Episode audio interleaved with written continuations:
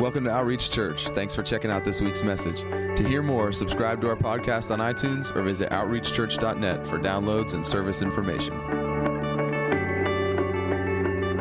I just I feel like that's such an important thing um, for us that, that we that we genuinely get to this place where it's like God, I'm not okay with knowing what you've called me to and not seeing that in my life.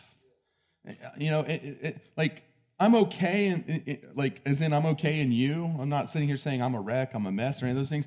But God, I don't want there to be areas where I see what you've called me to, or you see your desire, your heart for me, and I see where I am, and there's this huge disparity. Because I know that if you've called me to something, you've also enabled me to walk in what you've called me to. You know, you, when Jesus said, "Follow me," he didn't get in a spaceship. He walked. Meaning what? He, the people who were called, he called to follow him were actually capable of following him. He said to, to the disciples, he said, Come and follow me. I'll make you fishers of men. What was their responsibility? Just to follow him. Whose responsibility was it to make them who he desired them to be? It was his. Follow me, and I will make you fishers of men. Not follow me and try as hard as you can to be fishers of men and be frustrated because you don't know how. Our only, our only part in that, their only part in that was follow me. If you actually follow me, I'll make you what I desire for you to be, but you have to follow me. Well, that's the gospel. If any man would come after me, he must first deny himself, then daily take up his cross and follow me. We deny ourselves, we take up or carry our cross, and we follow Jesus. And every day that we follow him, he'll make good on his promise to make us what he created us to be. He's not a man that he should lie. So if he said, Follow me and I'll make you something, that means as I follow him, he'll make me something. So if I'm not being transformed, I'm probably not following. Come on. Let's just be honest with ourselves. Uh, because, you know, we could fake it. Like, you know, just with the offering thing, you can put a huge, you can paint a plastic smile on your face and put money in the basket. And, and for everyone around you, they think, wow, that's a cheerful giver. You can go through the Christian motions and everyone around you think, wow, they're really a Christian. They're really following Jesus. Man, that's awesome. And you know, the truth of the matter is the earth will be a better place for it because people around you will be blessed, but it does nothing for you because you're not being transformed and you know that. So let's get to a place where we're not having to actually like grit our teeth and fake it and where he actually is transforming us so that when we act on who he's made us to be, it looks like what his, the desire of his heart is for our lives. Then it's not something you're doing. It's something you've become. Because the gospel is a transformational gospel. It's not a, a, set of, here's a standard, now go do your best to, to reach it. It's a, this is what I'm calling you into, and if you follow me, this is where I'll bring you. Well, never forget that. That's, remember, the, I mean, just think about it. He, he tells, did, did you think that, that, that Peter had any idea what it was like to fish for men?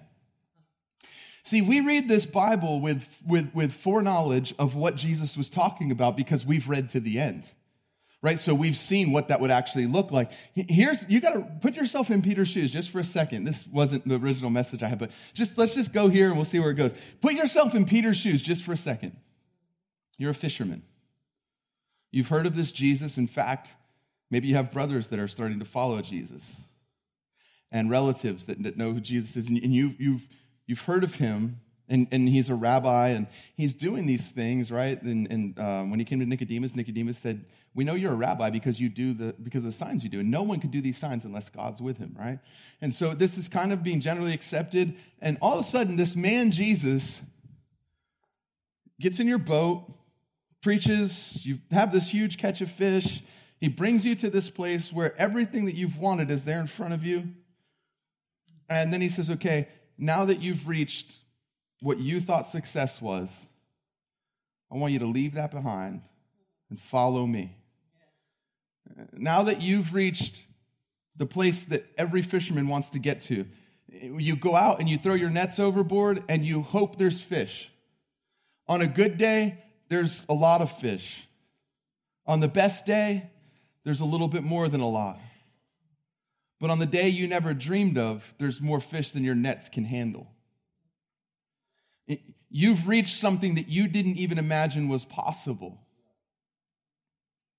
And now that you've come to that place, I want you to leave it behind. And I want you to follow me, and I'll make you a fisher of men. And Peter has no idea what that means.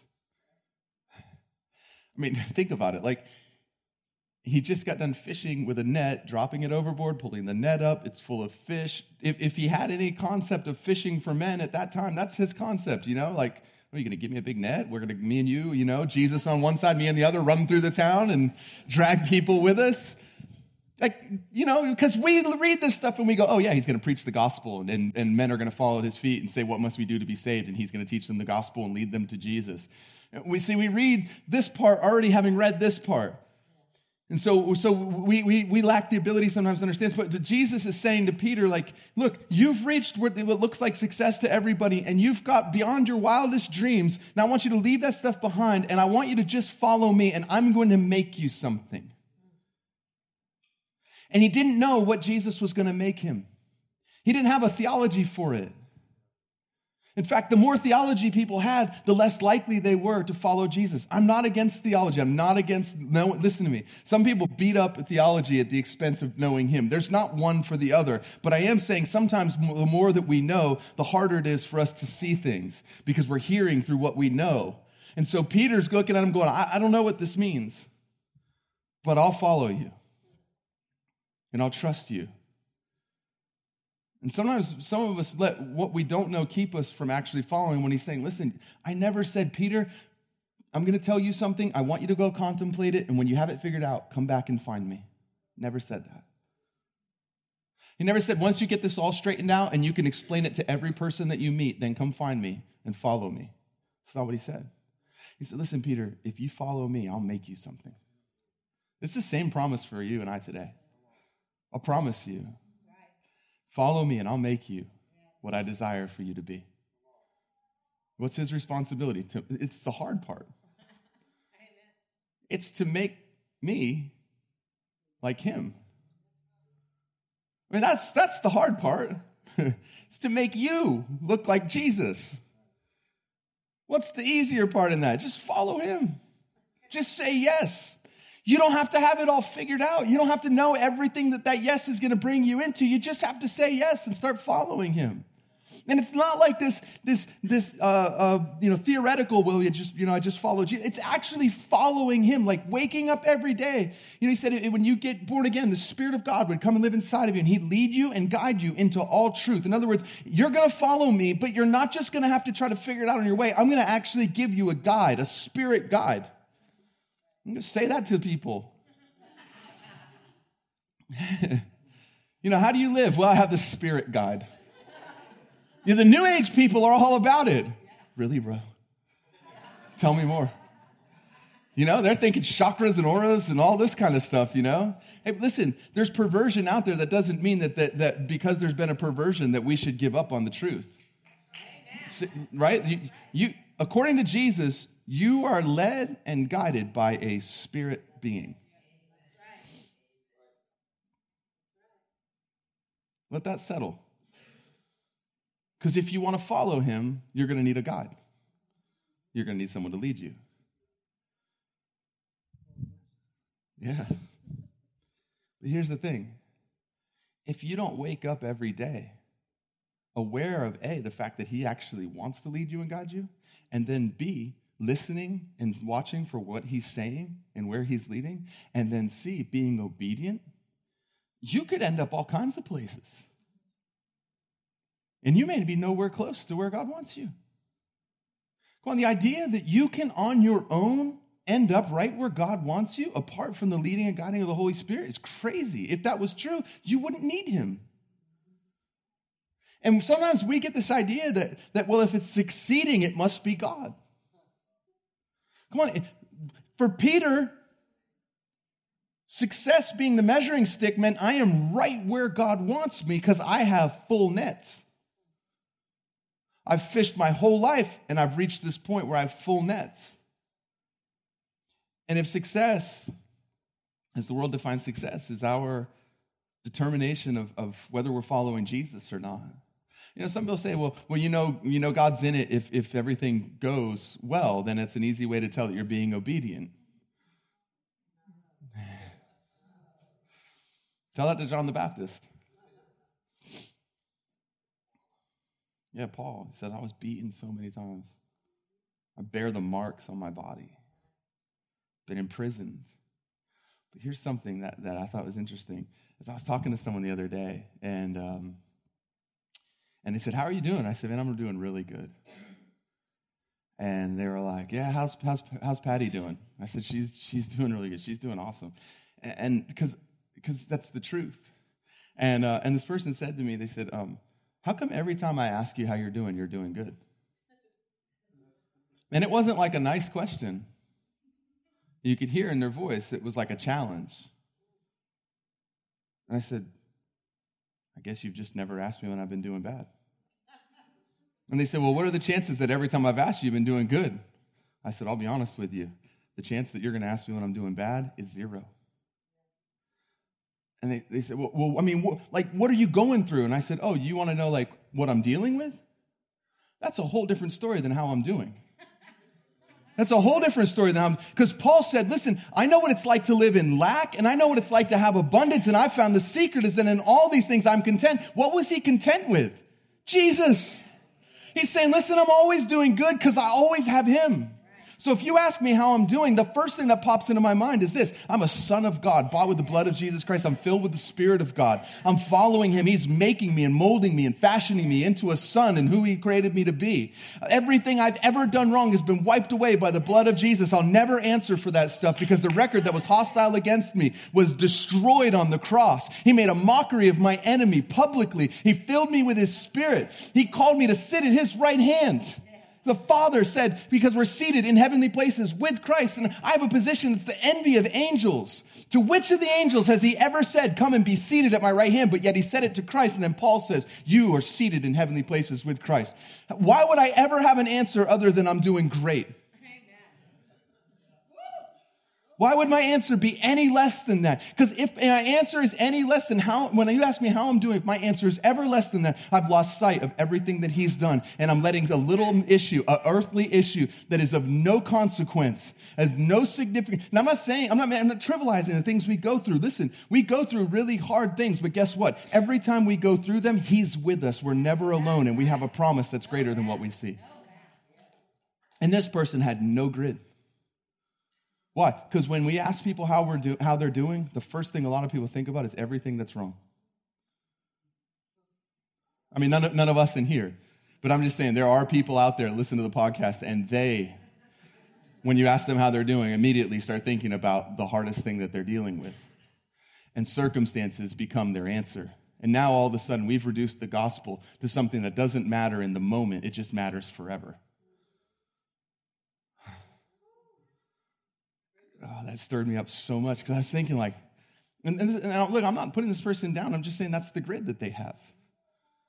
Because if you ask them how they were doing, they probably would have given you an answer other than good, which means the first thing they think of is anything other than Him because He's good. How am I doing? I'm in Christ.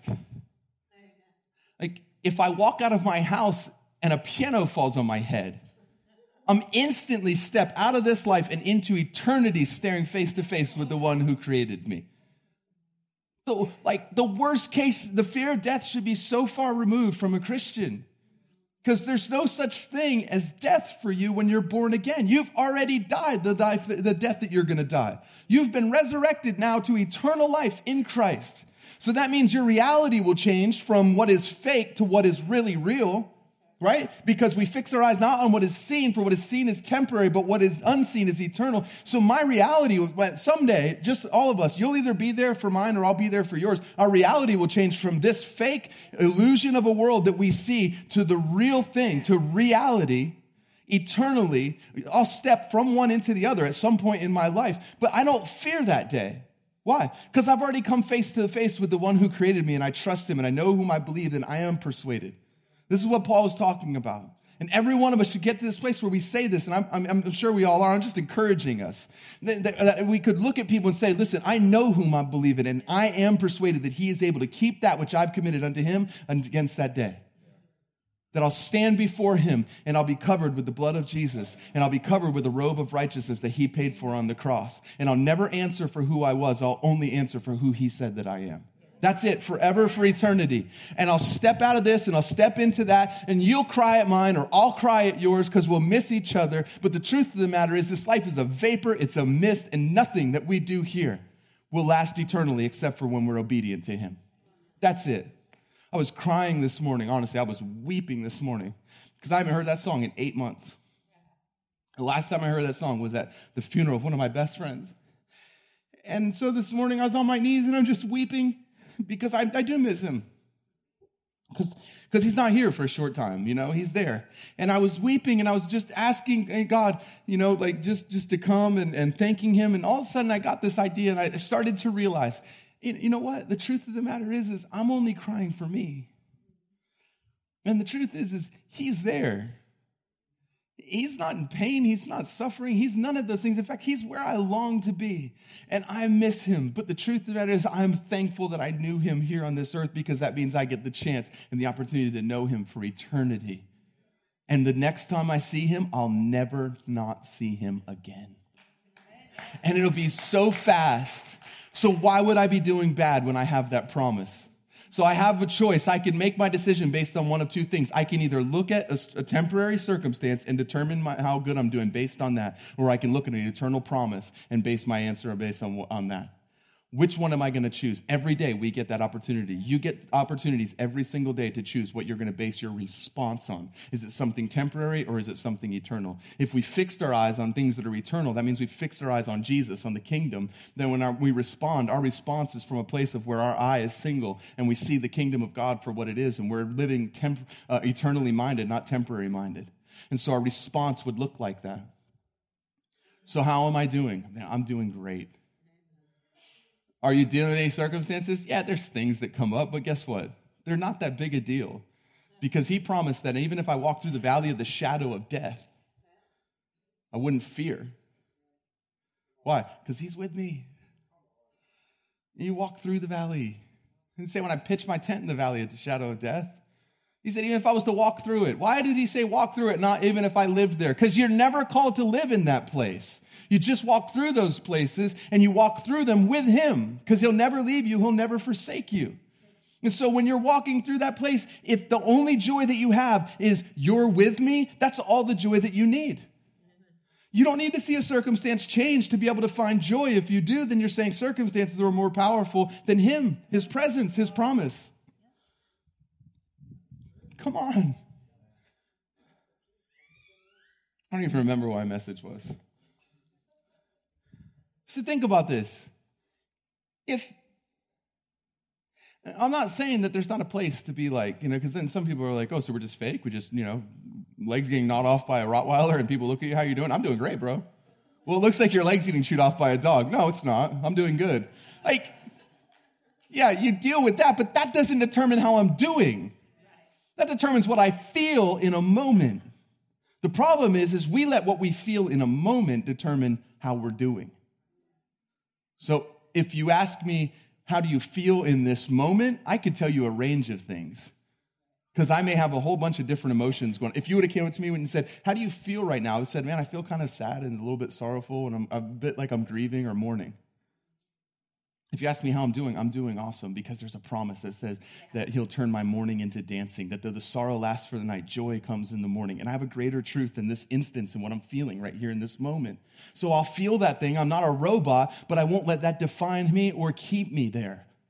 That's the difference because you have a promise that someone that's not born again doesn't have. You should have an answer that's different than the person right next to you that doesn't know Jesus that's going through the same thing.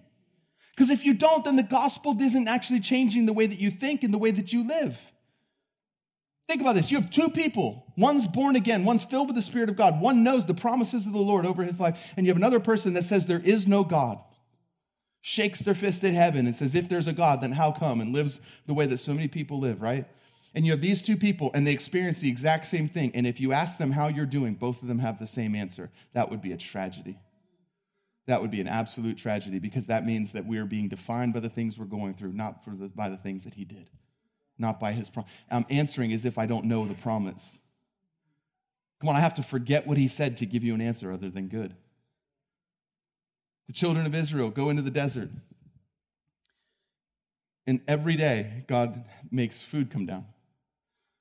Once it did it for a day, two days, three days, four days, if they saw it as a revelation of God's heart, they could never get to a place where when their manna dried up and turned crusty every night, they panicked. Can you imagine how weird it would be if every night the Israelites gathered in, together and said, What are we going to do?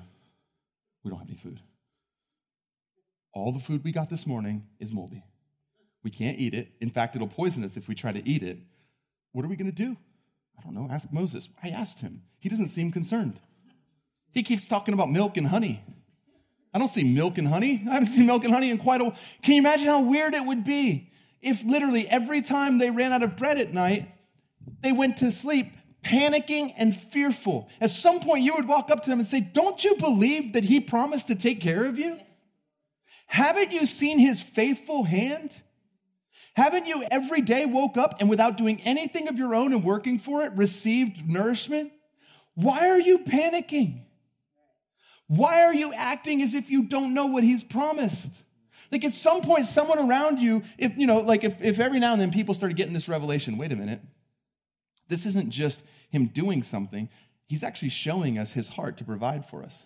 And he's the one that called us out of the desert, and he never told us to bring anything that would make food. And he brought us into a dry place where we can't grow food if we want to. In fact, we can't even get water unless he provides it. He, it was his heart.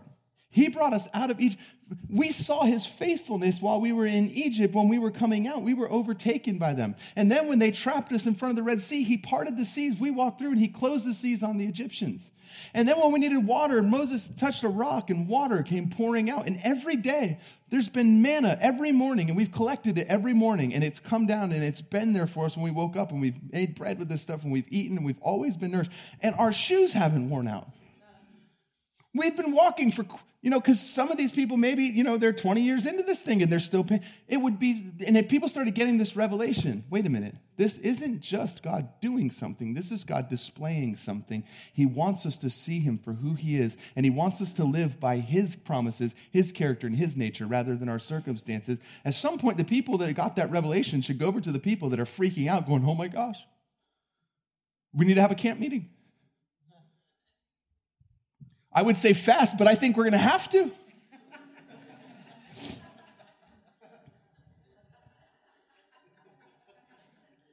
We need to pray.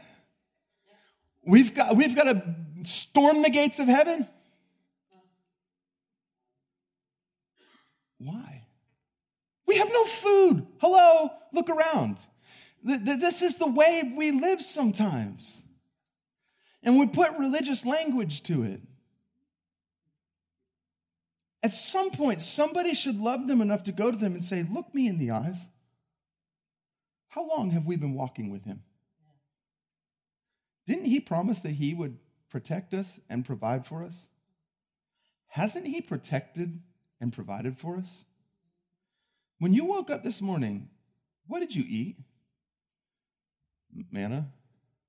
How did you get it? It was just there.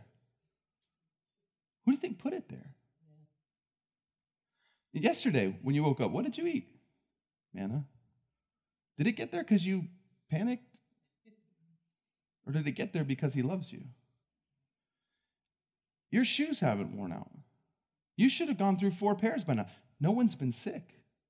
No one. Not one person among us has been sick this whole time. When the Israelites when, when the Egyptians were chasing us, he parted the sea. We just sang about that. He swallowed up our enemy. Did, did you do that? Was that your plan? Or was that a revelation of his heart? Like at some point, the people around us should come to us and say, listen, you're living as though you don't know who he is, what he's promised, or what he's done. Why?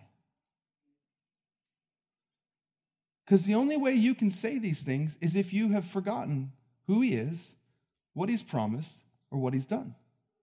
Because the minute you remember those things, every bit of your fear is gone. because he's promised to be the same God yesterday, today, and forever. And we're doing what he called us to do. We're walking here because he called us here. I'm saying, like, guys, at some point we have to love each other enough to look around at each other. And instead of giving each other sympathy when we're in these places, I'm not saying don't be compassionate. But sometimes the most compassionate thing you can do is speak the truth in love and say, Listen to me. I'm hearing what's coming out of your mouth, and what's coming from your mouth is showing me that you've taken your eyes off of truth. And I love you too much to let you stay there because the longer you stay there, the more normal this will become for you. And you can't, when, because one day the revelation's coming. Like one day you're going to take your eyes off that thing and you're going to put your eyes on him and you're going to realize how much time you wasted with your eyes there. And you can't go back and relive those days. I love you too much. And if you choose to do that, it'll be over me telling you truth and you'll have to make a choice to ignore what the Spirit of God is saying to you through me right now. You'll have to choose to ignore what the Spirit of God has said through His Word, and you'll have to choose to ignore everything that you know and have experienced. And if you choose to do that, I can't stop you, but I have to do what I can to tell you don't live there. Because there's a day coming where when you take your eyes off of that and you put your eyes on Him, you're going to look back and realize how much time was wasted living there. And you can't go back and relive those days now that the knowledge has come. So why don't you do that now? And I love you and I'm sorry and I know that that shouldn't have happened. But guess what? It happened. You can't change that now, but you can choose to not let that change you.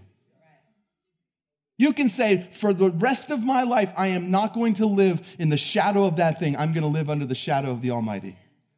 I'm going to choose today, right now, today. And, and people, would, you know, you say these things to people, and I'm telling you, sometimes you people say, well, you don't know what it's like. What does that matter?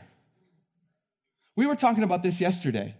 I've looked at people and I've gone through what they're going through. I just haven't made it my story for everybody to know because you don't share every part of your life to every single person. There's wisdom in that. Jesus didn't entrust himself fully to everyone because he knew it was in the heart of men. And you're telling them truth from the scripture that has actually changed your life and they're looking at you and saying well that's easy for you to say or well you don't understand as if and if i was to open my mouth and say actually i do and tell them a story then they would believe me. We have reduced christianity to what we have seen in someone else's life versus what we've seen in the word of god. How sad is it that you would have to hear me tell you a story for you to believe the truth that's coming from my mouth as if my experience somehow validates the Word of God, as if the Word of God needs my experience to validate it.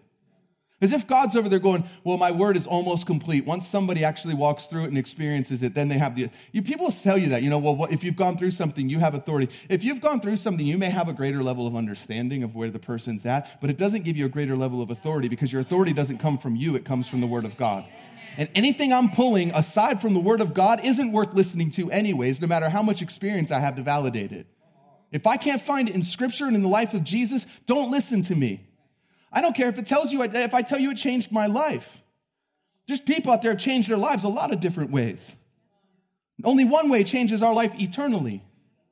And if I'm telling you things and you need to hear a story to validate the word of God, you should get alone. People say it to you, you tell them truth, you read them a scripture, they'll look at you and say, Well, yeah, but.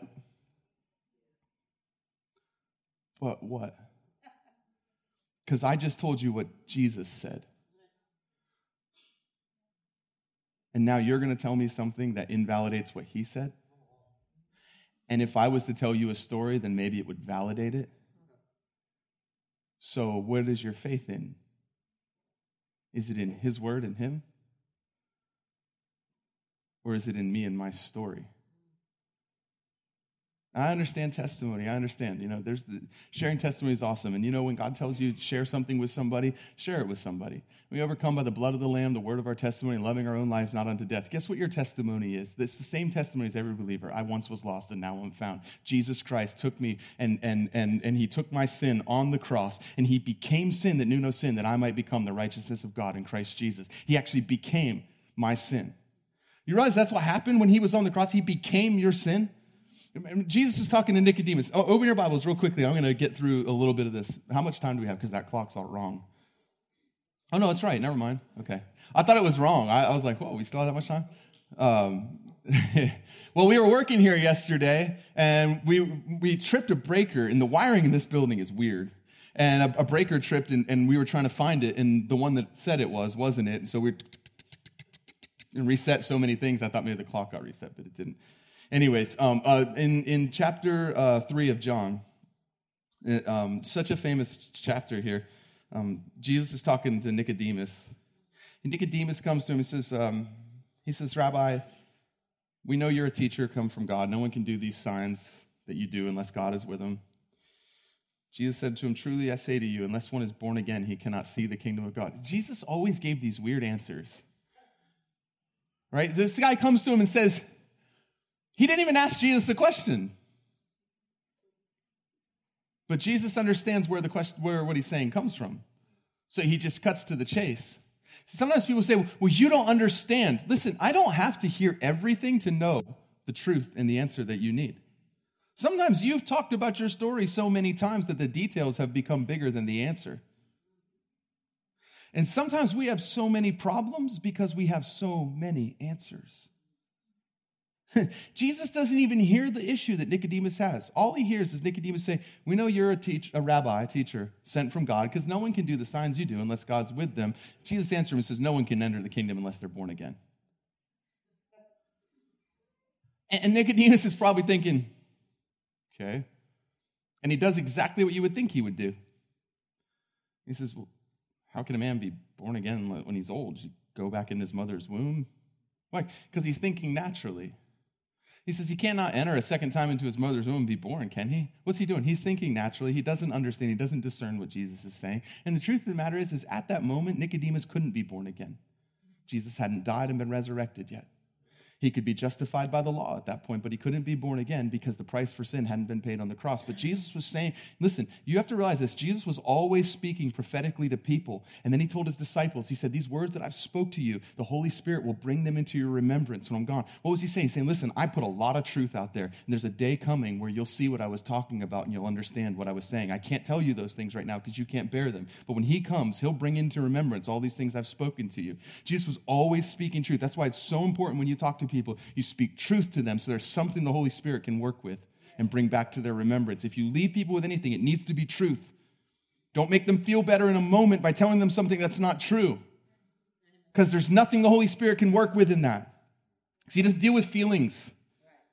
He comes to comfort. How does he comfort? He brings truth. He doesn't change your feelings. He doesn't go, happiness. And you just all of a sudden get zapped with happiness and a smile comes on.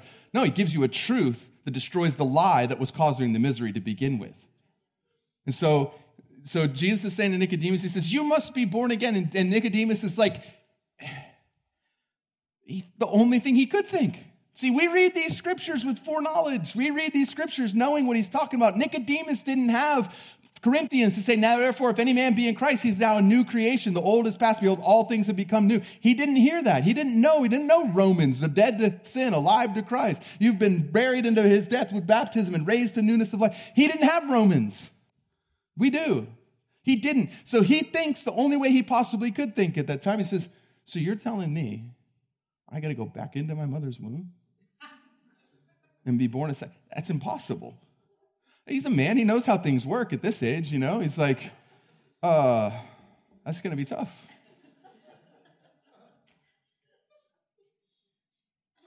But Jesus says to him, listen, I'm telling you that I'm just going to I'm going to summarize this a little bit. He says, listen, you're, you're thinking the wrong way. Whatever's born of flesh is flesh. Whatever's born of spirit is spirit. He says, you, you must be born of, of, of water and of spirit. In other words, you were born the first time in water. The womb is full of water. Remember when water breaks, the water leaves the womb, so does the baby, born in water. And not being water baptized, like some of you have taken this to mean, well, you have to be water baptized and then baptized with the Spirit. That's not what he's talking about here, because he says that which is flesh. He clarifies this right away for us. That which is flesh is flesh. In other words, the first birth was flesh.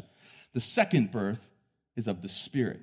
You have to be born again of the Spirit of God.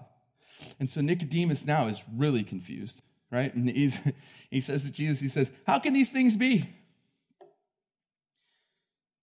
Jesus looks at him and says, Are you a teacher of the Jews? You're a teacher of Israel and you don't understand these things. It was unfair of Jesus a little bit, probably, to say this to him, but it wasn't. He was challenging him and saying, Listen, if you're going to be a teacher, you have to understand this.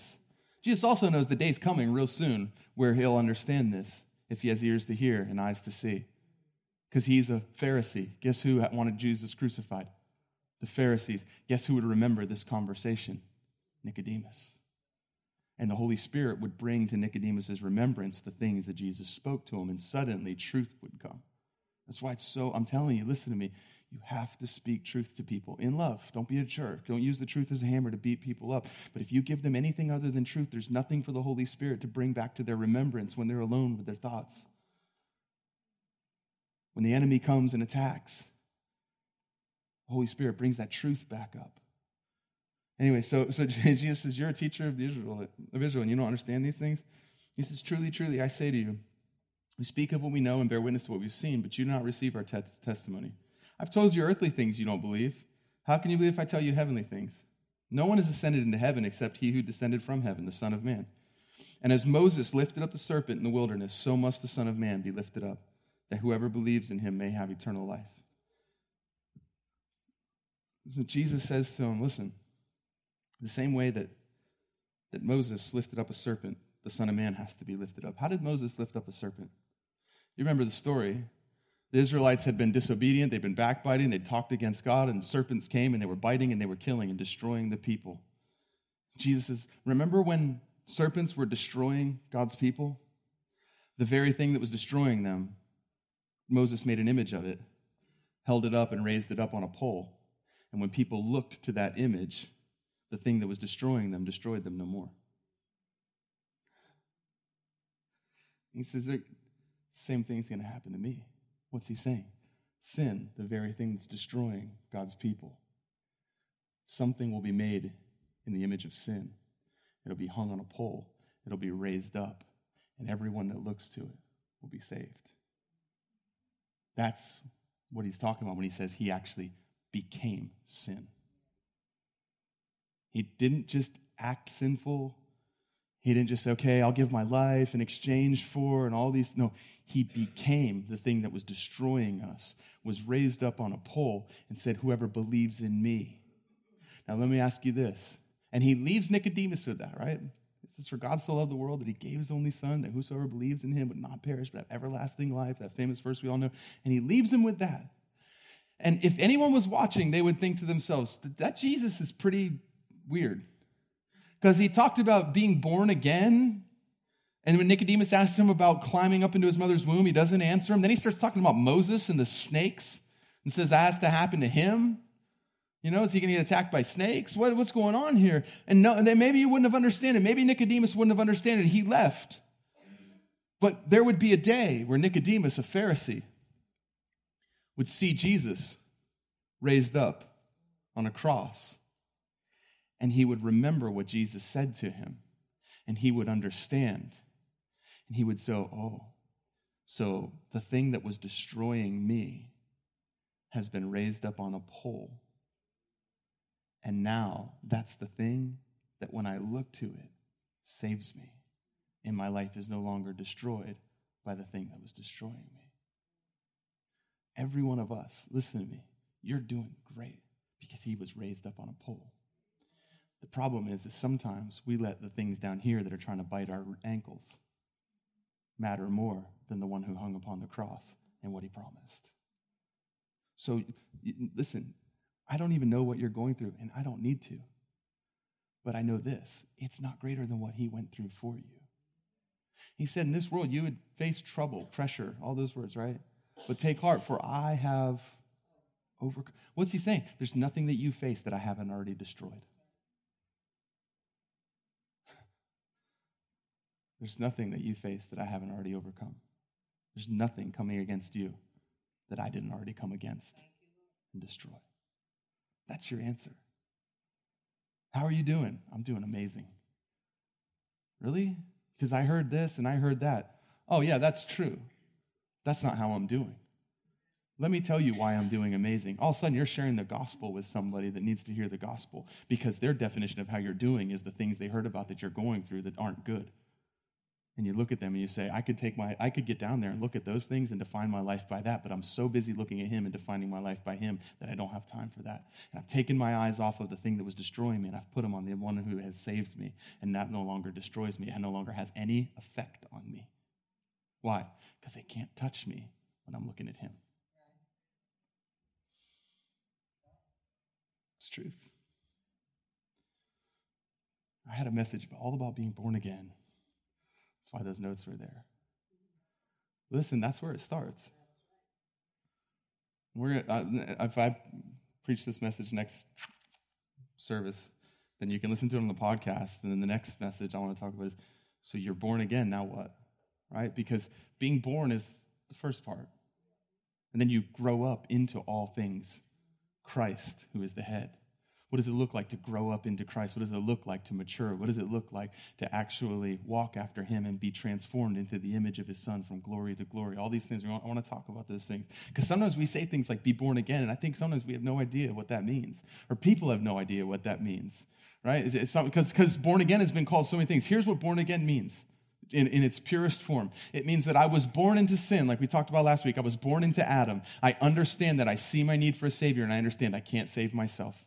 I need to be forgiven, I need a Savior, and I need a Lord. Because that's what Peter said to them when he asked him, What must you do to be saved? He said, Now you see this Christ, whom you crucified, is both Savior and Lord. What's he mean? He's the one who paid for your sin, and he's the one who keeps you from it when you follow him. He's the one who paid for your life, and he's the one who wants to then be the master of your life. So you give him your life, you surrender to his lordship. He is your savior because he paid for your life, and he's your Lord because he now owns your life. That means my life no longer belongs to me. I've been bought with a price. You've been bought with a price. It was the blood of Jesus. You no longer belong to yourself. Your life isn't even yours, it belongs to Him. Now He's Lord. That means now I have someone else that sits on the throne. It was me that sat on the throne before. I sat on the throne. I was born into self. This is what he's saying to Nicodemus. He's saying, listen, you were born into the flesh. The flesh is what? It's selfish. It wants what it wants at the expense of everybody else. He says, that's how you were born. You were born into flesh. You have to be born again by the Spirit. The Spirit is what? The Spirit of God. God is what? Love. Selfish or love. One or the other. That's what you were born into. This is what you must be born again into. And that's why he says, those who are born of the Spirit, they, when he said, now we see, and we no longer see Christ according to the flesh, we see him according to the Spirit, even though we once beheld him that way. And we've all taken that to mean, and it does. We don't see people for the things they do wrong. We see them with the eyes of God. No, he's saying, listen, we don't see people selfishly anymore. We don't see them for what they can do for us, for what we can gain from them. We see them now through the eyes of the Spirit of God, which is love. Greater love has not a man than this, that they would lay down their lives for another. He's saying, listen, I don't walk through life anymore. We once saw Jesus for what he could do for us. We no longer see him that way. Why? Because our life is now, God, what can we do for you? I want to lay my life down to serve you because you're my Lord, you're my Savior. That's what he's saying there. And that includes a whole lot of things. And I know there's a lot of teachings on that that talk about different things. But in its purest form, he's saying, listen, there was a time when we once beheld Jesus this way. We saw him just as the one who could get us out of hell, the one who could do this. And he is those things. But we don't see him that way anymore because we've been born again. Now we see him as Lord and Master. And now we want to lay our lives down for him. We no longer look through the eyes of selfishness. We see him through the eyes of love. That's what it is to be born again. And so, real quickly, I'm just going to close up with this. But, but who was Jesus talking to when he said this? Nicodemus. What was Nicodemus? He's a Pharisee. You know, Pharisees went to the temple every time the doors were open? Listen to what he says to Jesus. He says, We know that you're a rabbi, a teacher sent from God, for only the only way you could do the things you're doing is if God was with you. So he's saying, listen, first of all, he believes in God. He has to, or he wouldn't care about Jesus doing the things that God sent him to do. He believes Jesus was sent by God. He goes to the temple every time the doors are open.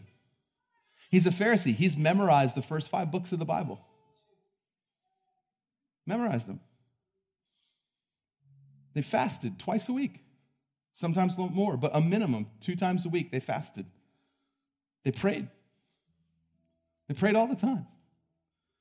They read the scriptures. They searched the scriptures. They genuinely studied the word of God. Not a casual checklist, read the Bible, you know, open your Bible up on your phone or on your in your, your paper Bible and read a few pages so that you can say that you read your Bible. No, they were in the word searching the scriptures to know him. Jesus said, He said, In vain you search the scriptures to find me, but these are those that lead you, that speak of me. What was he saying? He didn't deny the fact that they searched the scriptures to try to find him. They genuinely wanted to find him, and they were searching the scriptures for it. He said, unless your righteousness surpasses that of the Pharisees, you can't enter the kingdom another time, right? So he said they were righteous people, as a standard of righteousness among people who were born to themselves. But look what he tells them. He says, listen, none of that saves you, Nicodemus. Going to church every time the doors are open. It's, it's awesome to gather with the people of God. It's awesome to get together to worship. That doesn't save you.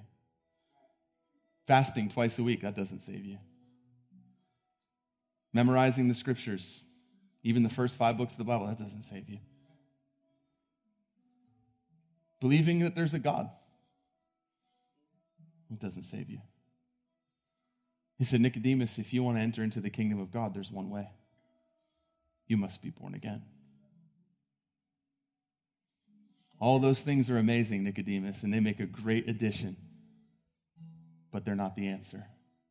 Because I'm the way, I'm the truth, I'm the life. No man comes to the Father except by me. You must be born again.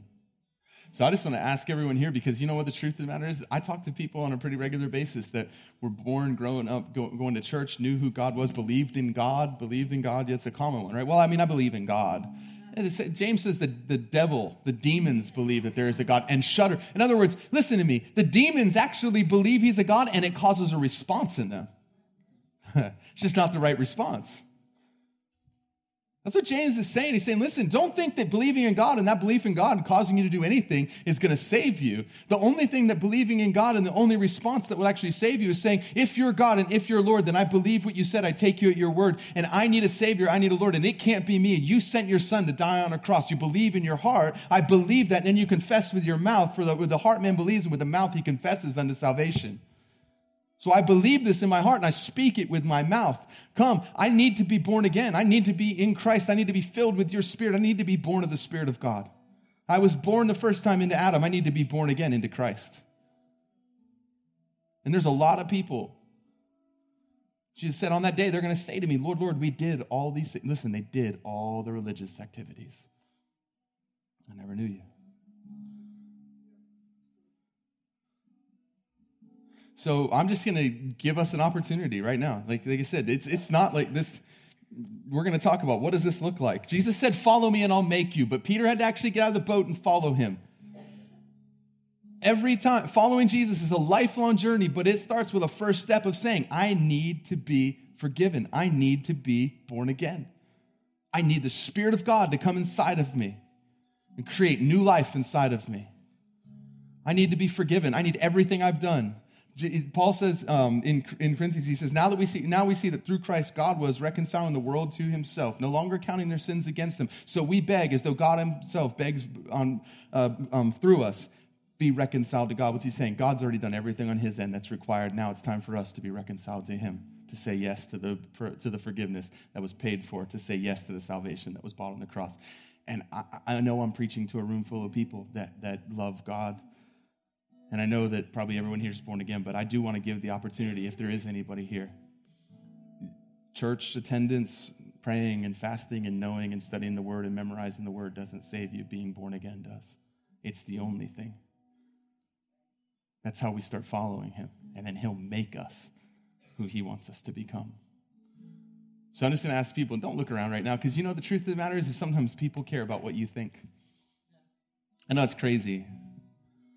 But there's actually people that care about what other people think sometimes. Fear of man thing's a snare. Don't let it be a snare right now. Some people, honestly, I, listen, I went to a, a college uh, uh, meeting, and there was, there was, I don't know, five, 600 people there. And I talked about this stuff, and I gave an invitation. And you know, the girl who booked me to come and speak got born again.